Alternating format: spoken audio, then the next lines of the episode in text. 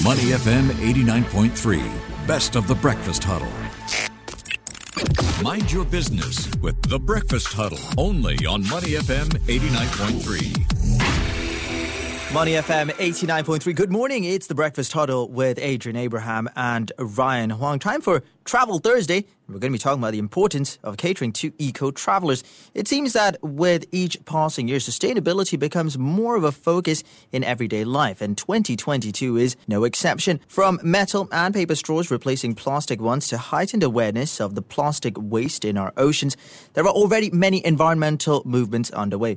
It is imperative that sustainability continues to become a larger part of our home and professional lives. But how is this looking in the tourism front? front. Andermatt Swiss Alps has made it in their core value and it has become part of the luxury village's appeal. Is it commitment to sustainability? This hits the nail on the head for pandemic weary globetrotters who are more committed than ever to travel in a more mindful and responsible way. The town maintains Switzerland's eco friendly promise to protect and maintain the local surroundings and environment through its Andermatt Responsible campaign. So, how is the group catering to eco minded investors and travelers with its sustainable properties? Well, we have on the line Maureen Yeo, Regional Director of Asia Andermatt Swiss Alps. Welcome to the show. Good morning. Thank you for having me here today. So, Andermatt Swiss Alps epitomizes unique residential properties at an exceptional location. Uh, tell us more about Andermatt and the properties under the Andermatt Swiss Alps. Okay, so Andermatt, we are a master plan developer and also an operator in Andermatt at 1,500 meters above sea level. So the master plan itself has hotels, apartments, a concert hall, a golf course, 180 kilometers of ski slopes. So we're actually the largest ski resort in central Switzerland right now. And also we have over 500 kilometers of hiking trails in the summer. Besides this, we also have three Michelin star restaurants in the development, out of which two are located in the mountains at 2,400 meters high above sea level. The properties that we build up to Minergie standards because, as you mentioned today, investors are more cautious about sustainability issues. So we build apartments that are environmentally friendly, they're sustainable, and also we try to make sure that these apartments also fueled by carbon neutral energy. That is quite a portfolio indeed. But uh, Maureen, you know, what sets Andermatt Swiss Alps apart from other ski resorts? Well, we are very blessed comparing all the large uh, ski resorts. We are the only one that's closest to the Zurich airport. We're 1.5 hours drive away, two hours away from Milan.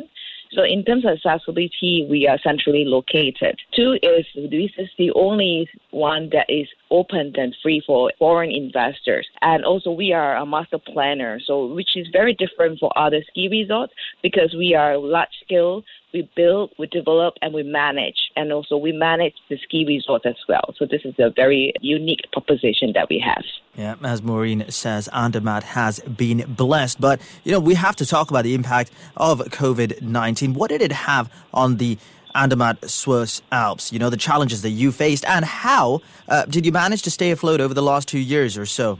Okay, I think we are very unique in the sense in terms of properties, we somehow sold more properties during the COVID times. That's because, you know, I'm sure it happens across the world as well. With COVID, people wanted to move to a bigger space, a natural environment that's less crowded. So we happen to be in the Swiss Alps, so investors tend to come here and to buy properties with us because they, they prefer to be here than to be in the city center. Also, you know, tourism wise, because of the travel restriction, we attract a lot of domestic travelers who are coming to the Swiss Alps to avoid the crowds. So we happen to do quite well during the COVID time. Of course, the ski site was impacted as well, negatively impacted because uh, we have to have safe distancing, so we are not allowed to have so many people in the slopes. So it does affect us on that part. And part of the luxury um, villages appeal is its commitment to sustainability. So, why is sustainability so important to the Andermatt Swiss Alps? When did this initiative actually start? I think it has started a long time ago because Switzerland is very cautious about its environment, about its nature. When we as a developer came into picture and came into Andermatt to develop the project, it was really like a ground zero with untouched mountains and environment. So our owner makes sure that in whatever we do, whatever we build, it has to preserve this beauty of Andermatt and make sure that whatever we build remains there for generations to come. And uh, you know, with global warming, uh, we are not spared as well. And being also a ski resort, we're going to make sure we take efforts that it always good snow in the ski season. So besides, we are also blessed in that sense because we are 1,500 meters high to start with, and we are located in a place that is really snow secure. But we also make an effort to do snow farming. So snow farming is something that we do during the off season at the end. So we keep all the snow up in the mountains on the glacier and we cover it with a felt so that we can start doing the ski season pretty soon.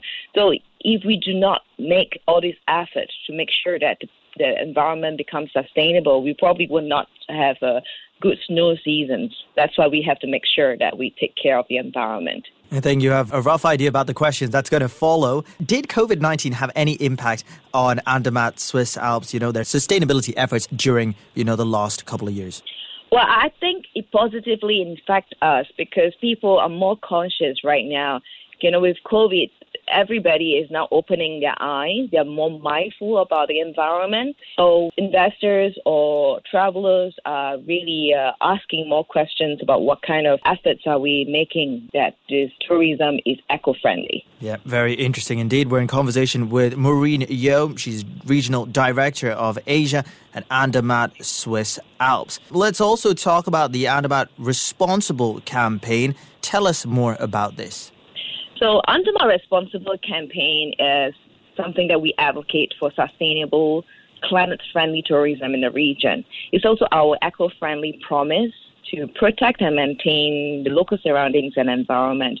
So we want to make sure that whatever tourism effort is preserves our resources and sustainable.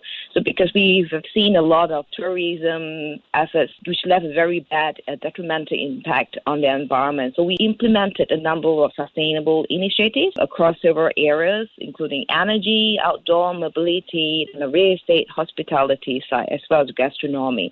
So what we do is we have initiatives to make sure that we remain 100% carbon neutral.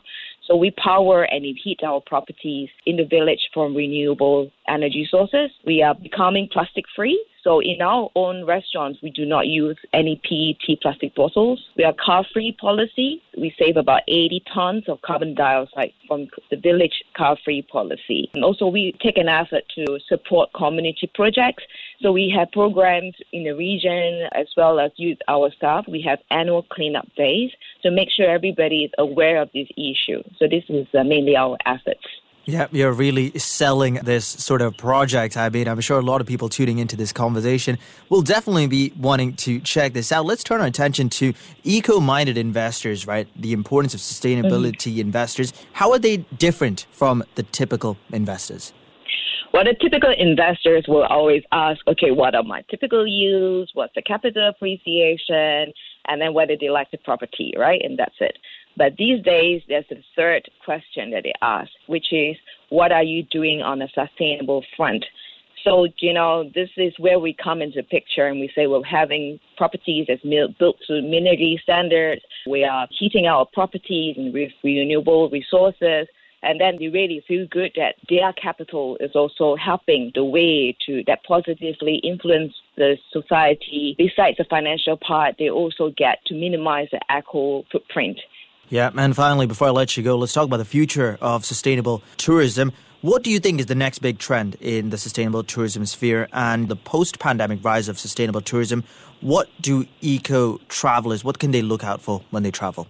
I think there are three main things I always uh, talk about is people are going to go, you need to go slow. So take your time to visit wherever you are going, to have this mindfulness that you mentioned. Do not just do speed travel from one place to another and you don't really know what you're doing. So second thing is also go local. Try to support uh, locally produced goods using also local service providers. This is also where Andermatt we only buy from locally sources. Also bring along good habits. So just consume what you need and not because we paid for it, therefore we're entitled to take more. So these are the three things.